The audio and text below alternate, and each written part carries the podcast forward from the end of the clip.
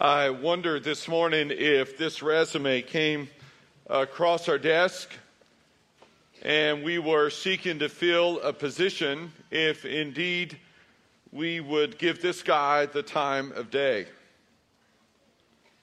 His resume would read fisherman,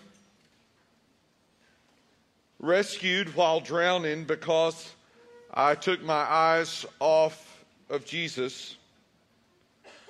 I was the first apostle to call Jesus Messiah. I was the only apostle to be called Satan.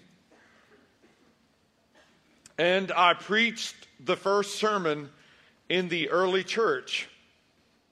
His name, of course, is Peter. The title of the sermon today is Cultivating a Culture of gracious correction. There is no way that Peter made it to preach the first sermon unless somewhere, somehow, Christ corrected him. There is much talk about corporate culture today. When we think of corporate or organizational culture, it is defined as the underlying beliefs, assumptions, and values that affect how people interact with one another. Underlying beliefs, assumptions, and values that affect how people interact with one another. Someone has said culture never goes to sleep. What does that mean? It means that when the employees of an organization or its leaders lie down at night, that organization isn't effectively working. The strategy is asleep. But the culture of that organization is wide awake. Somewhere, somebody is talking and saying they are, and they fill in the blank. This is who they are. As many of you know, Trent is back in the regimen of doctors and, and visits another tomorrow. And long after his visit, our experience at Chapel Hill is that every single doctor we have ever seen has the same ethic of care. It's profound. They all ask the same questions, they all work the same way. They all take the same detail. Somewhere, somebody has, has enculturated that massive hospital, or at least the otolaryngology department, uh, because they all do and say the same thing and act the same way. And so, long after we've left, We'll talk about that. Why? The culture of that hospital doesn't go to sleep. Neither does the culture of a church. When we aren't preaching on Sunday, somebody's talking on Tuesday. When we are not having services here, somewhere somebody is saying something about what God is or isn't doing here. And so the question this morning is do we have a culture of gracious correction? That's what this passage is about. It's written to a group of people, and all the commands are plural. They're plural, they're for multiple people. And so they're simple, and I, I don't want to ever improve or uh, uh, attempt to improve on God's word. Uh, here we go. The first one is straighten up. It's right here in Scripture. Therefore, lift your drooping hands and strengthen your weak knees and make straight paths for your feet so that what is lame may not be put out of joint, but rather be healed. So the old saying in in scripture study, when you see therefore, look to see what it's there for. And therefore is there to reference the discipline of God. When God disciplines you, straighten up.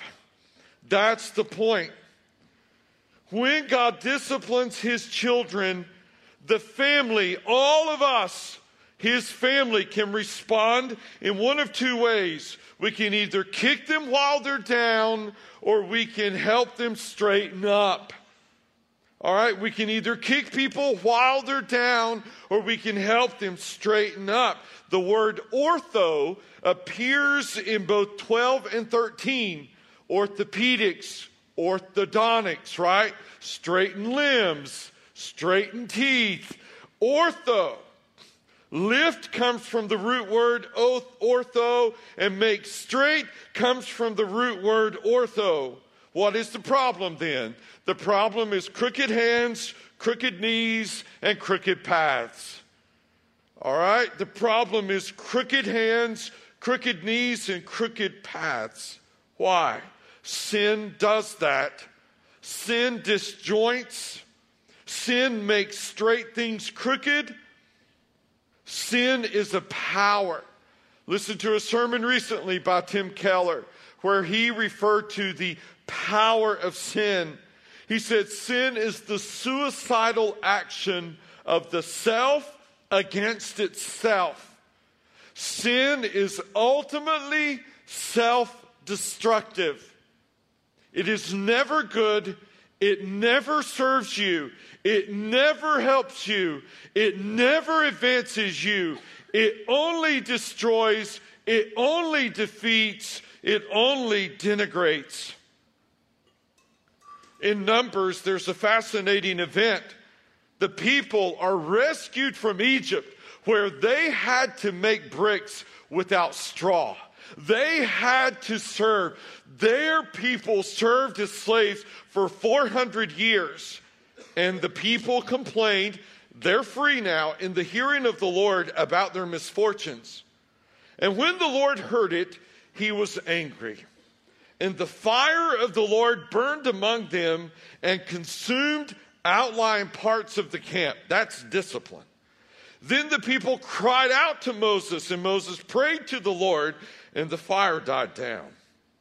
So the name of that place was called Taberah because the fire of the Lord burned among them. Notice Moses attributed with uh, authoring uh, the first five books of the Old Testament, how he refers to those in his charge, now the rabble. The rabble that was among them had a strong craving. And the people of Israel also wept again and said, Oh, that we have meat to eat. We, we remember the fish we ate in Egypt that cost nothing. Are you kidding me? You were slaves, and you say it cost you nothing? Notice what's happened to them. And the people of Israel also wept again and said, Oh, that we had meat to eat. The fish cost nothing, the cucumbers, the melons, the leeks, the onions, and the garlic.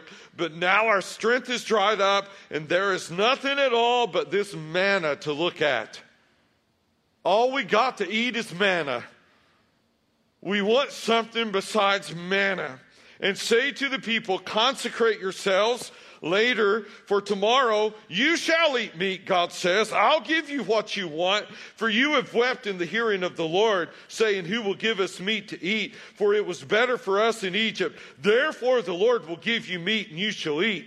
You shall not eat just one day or two days or five days or 10 days or 20 days, but a whole month. Uh, this is gross until it comes out your nostrils and becomes loathsome to you because you have rejected the Lord who is among you and have wept before him say, saying, why did we come out of Egypt? What is God saying here? You want meat to eat? I'll give you meat to eat. I'll give you meat to eat until it's running out of your nostrils. That's nasty. That's sickening. I have my notes here in my journal from, uh, from Keller's sermon called Sin is Slavery. In it, this is what he says Sin is not just an action, it's a power. It dulls the emotions so that we crave we desire something strongly that should not elicit that much desire. That was the testimony on the screen this morning. Meth in my mind, fixed my problem. Secondly, if it affects the thinking. We remember the fish. Their thinking is gone. They're, they've forgotten the beatings, days without adequate food, pyramids that they have helped to build, and they remember the fish. It affects the thinking. Third, it affects the will. Our strength, they say in Numbers, is dried up. Uh, the next time meth comes around, I can't say no. I want it now, I want it again, and I want it again. I can't get enough. Sin does that. Sin devastates. Part of the responsibility of a local church is to help make the crooked straight. It's our job. Straighten up. Number two, strive. Strive for peace with everyone and for the holiness without which no one will see the Lord. Remember, these commands are to all of us together, they're plural.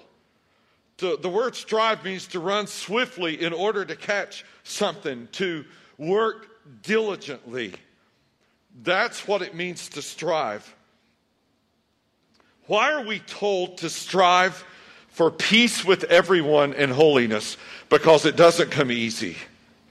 You don't have to strive for something that is easy to catch, that is easy to get. Peace isn't easy, holiness isn't easy. Neither are easy things. So when we, as a congregation, as a body, as a family strive for peace and strive for holiness, it becomes enculturated. It becomes what people talk about on Tuesday night. Oh, that place over there, they strive for peace with everyone and they strive to live holy lives. If you go to that place, you're expected to love and be loved and you're expected to live for God. It becomes part of who we are. Peace without holiness leads to immorality. Let's say if we just strive for peace, so I'm never going to call you out, I'm never going to speak truth to you in love, then that leads to all out immorality. Holiness without peace leads to legalism. Holiness without peace. I'm only going to call you out, but I do not do it in love. Then I will take whatever it is I use to call you out, and it becomes a club with which to beat you. You cannot have one and be healthy unless you have the other. There must be peace and there must be holiness. There must be holiness and there must be peace. They must coexist. Uh, there's a story a lawyer stood up to put Jesus to the test. Teacher, what shall I do to inherit eternal life? He said to him, What is written in the law? How do you read it? And he answered, Love the Lord your God, and uh, with all your soul, strength, and with all your mind, love your neighbor as yourself. And he said to him, You have answered correctly. Do this and you'll live. I would say to you this morning, if you can love God and others, you got it. If you can, if you can love God and you can truly love others like you love yourself. Now, there's a catch in that. I guarantee you, you try for 30 minutes to love others exactly like you love yourself and you'll fall short. I guarantee you that if you see somebody else who wants your coffee, you will not go give it to them. You love yourself more. We, we struggle to love others like we love ourselves. We struggle to be as kind to others as we are to ourselves. We just struggle. So the lawyer didn't get it. And he asked a question Well, who's my neighbor? Who is my neighbor? But he, desiring to justify himself, said to Jesus, And who is my neighbor? Jesus replied, a man was going down from Jerusalem to Jericho, and he fell among robbers who stripped him and beat him and departed, leaving him half dead. Now, by chance, a priest was going down that road, and when he saw him, he passed by on the other side. So, likewise, the Levite, when he came to the place and saw him, he passed by on the other side. All right, so what do you have between a priest and a Levite? You've got holiness without peace. You've got law without love. That's what you have. But here it is. The Samaritan, as he journeyed, came to where he was. And when he saw him, he had what, church? Compassion. He went to him and bound up his wounds, wounds, pouring on oil and wine. Then he set him on his own animal and brought him to an inn and took care of him. And the next day he took out two denarii and gave them to the innkeeper saying, take care of him and whatever more you spend, I will repay you when I come back. Which of these three do you think proved to be a neighbor to the man who fell among the robbers? He said, the one who showed him mercy. And Jesus said, you do, you go and do likewise. All right? So in this, we find the true definition of strife. You have a Levite, you have a priest, they, they ought to know, they, they serve in God's temple, right? But then you have a Samaritan. What's the significance of the Samaritan? There's several. Historical uh, context gives us understanding of this. The significance of the Samaritan. What is it? Well, first of all, Samaritans were not fully Jews and they were not fully Assyrians. Uh, when when uh, Assyria overthrew Israel, overthrew Israel, 722 BC, the Assyrians extracted Jews and they replaced them with Assyrians, and the Assyrians and the Jews married, and they created Samaritans, and the Samaritans lived in Samaria, and they were outcast. They knew what it meant to live on the wrong side of the tracks, so they were outcasts. They had their own religious system. Don't know if you realize that. They worshiped in their temple on Mount Gerizim, whereas uh, the, the rest of the Jews worshiped in their temple in Jerusalem. Right? Jesus' conversation with the woman at the well, she's Samaritan. That's why they get into these worship wars. Number three, the Samaritans believed in no prophet after Moses. They stopped at Moses. They believed there were no prophets after Moses. And they believed that when the Messiah came, he would be the new Moses. So they didn't line up with the Jews when it came to their beliefs, the rest of the Israelites either. there are so many differences going on here. And this is the God Jesus chooses to say, He stops and He helps. And notice what He does. The lawyer says, well, who is my neighbor? And Jesus answers his question with another question. Why? Because he's Jesus and he's stinking brilliant. Right? He's Jesus and he can. He's Jesus and he is the man. And so he says, who was a neighbor to the guy? Why? It's easy to find your neighbor. That's easy. It's easy to find somebody who needs your help. It's hard to be the neighbor.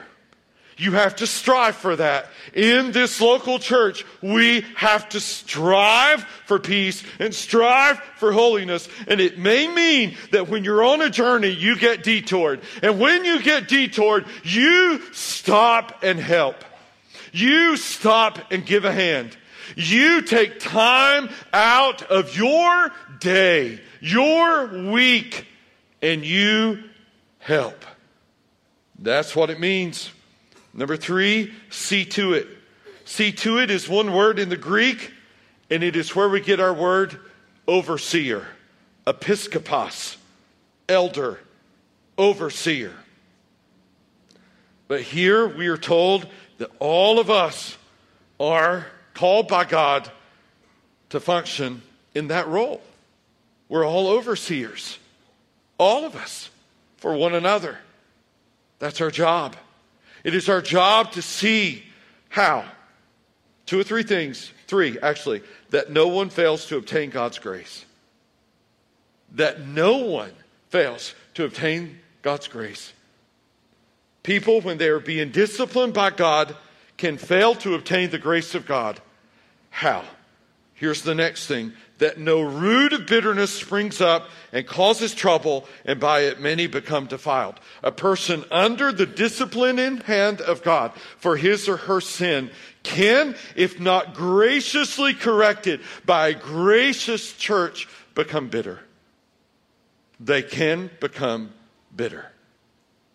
And bitterness is called a root. That no root of bitterness, a bitter root produces bitter fruit. every time. All day, every day. Years ago, several years ago, we had a kid uh, live with us from, uh, from the Middle East. His name was Fadi.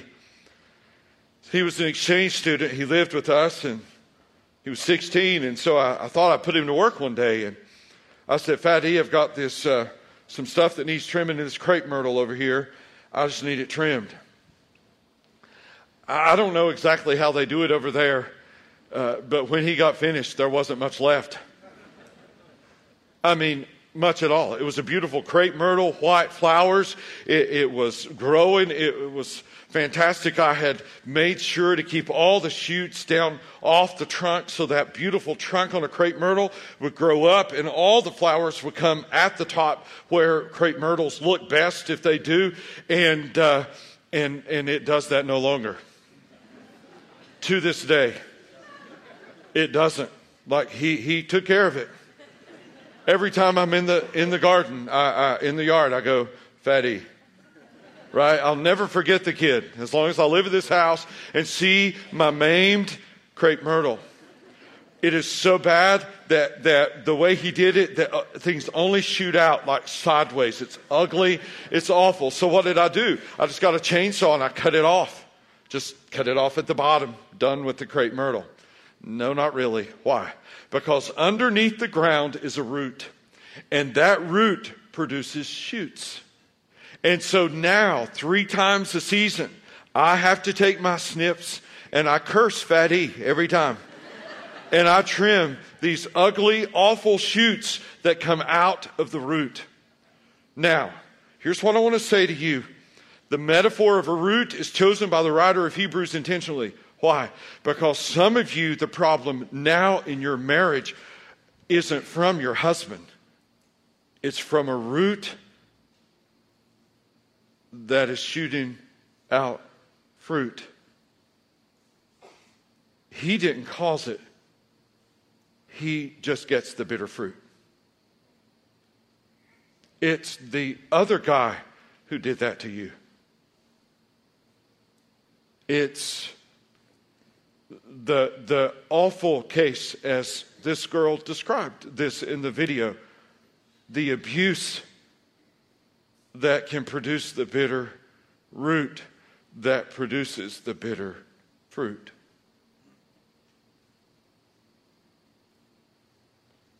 You, you grow up not trusting good people because people who should have been good weren't. They abused you as a child. And now that bitter root produces bitter fruit. And the reality is that it can lie there unseen, unnoticed, undealt with until the shoots start coming up. And the fruit is undeniable. And everybody around you feels it, sees it, suffers from it. Your bitter root. One root can produce a thousand shoots over a lifetime. So, so how do I take care of what I affectionately have titled Fadi's failure? How, how do I do that? Uproot it. There's no other way. That's what counseling does. That's what a life group does. That's what being in a body of believers where there's gracious correction does. It uproots bitter roots that produce bitter fruits. Third, see to it, all right, that no one fails to obtain God's grace, that no root of bitterness springs up and causes trouble, and by it many become, many become defiled. That word defiled means to dye with another color, to stain. All right, if that word were paint, that's probably pretty easy. You can remove it. Stain goes deep, doesn't it? Your bitterness perhaps has stained your family, it has stained your friends, it has stained your work relationships, it has stained. And people dodge you. People try to get out of your way. People, why? Because the stain runs in your path. Third, that no one is sexually immoral or unholy like Esau, who sold his birthright for a single meal. This seems out of place until you consider the power of sin. Esau sold his birthright for one bowl of stew. Just one. One bowl of stew. Well, what was the birthright? After, in Esau's day, a father died, then the inheritance, the birthright, went to the oldest son the firstborn, and he assumed the father's authority and responsibilities. So the birthright meant I'm now in charge. And secondly, it meant he got twice the inheritance of all the other siblings. But he lost that. And he sought for it. And he looked for it. But he couldn't get it back. All right, so that's disturbing we can't just slide over it. What does that mean? What does it mean? We might reword this command as see to it that none of you waste your life. Don't waste your life. I would ask you this morning what is it that you are pursuing that is wasting your life? If there is bitterness underneath, that bitterness will cause you, without trying, to pursue things that will waste your life. Sometimes these things are clear and outright measurable addictions. Alcohol is a fruit, not a root.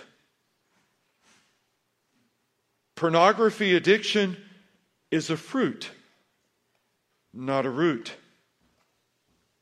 Your anger ongoing is a fruit, not a root.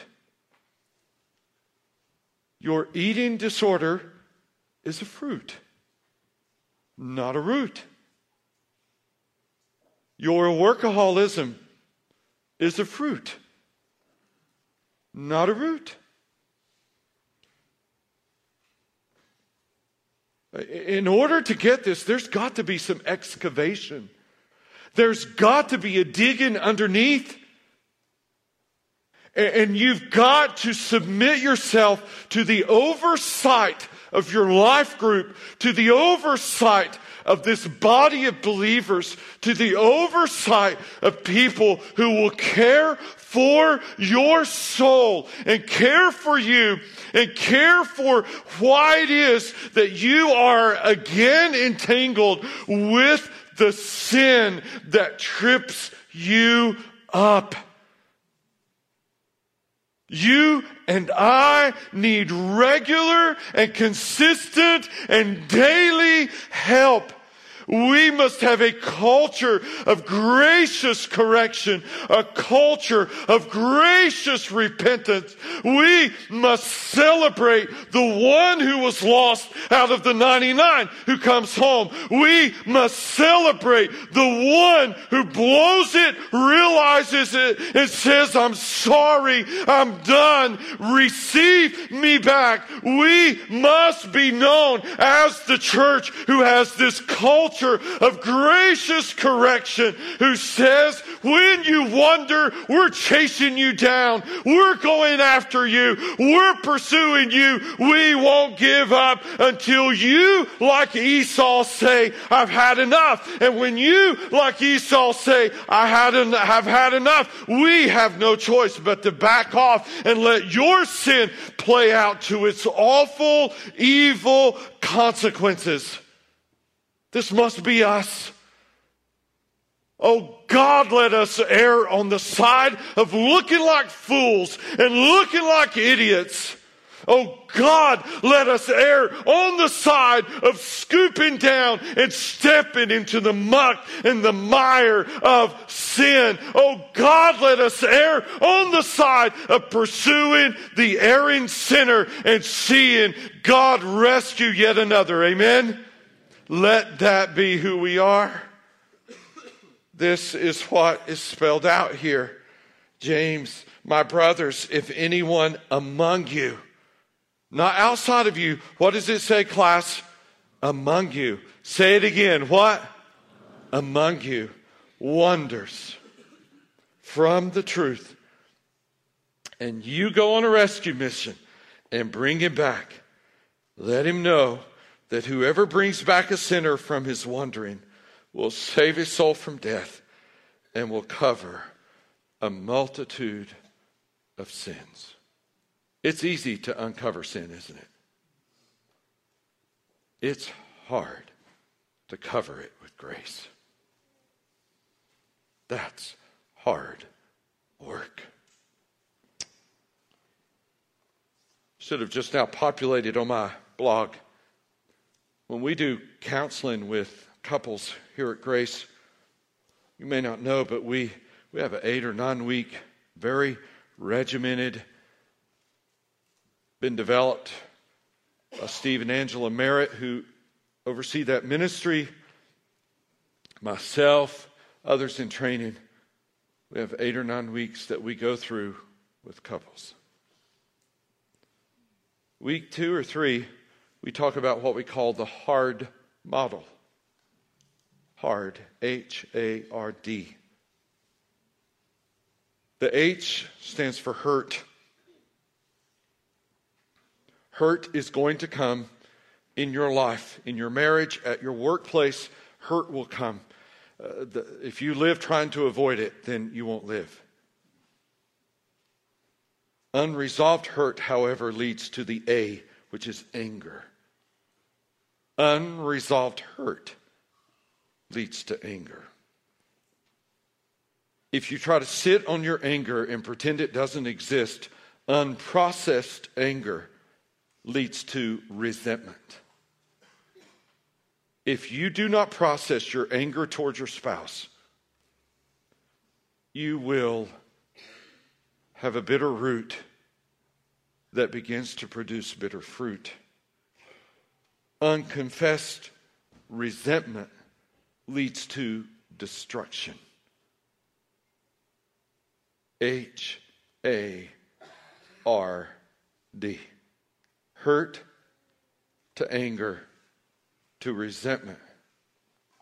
And then finally, destruction. Destructions come in the forms of addictions, affairs, abuse,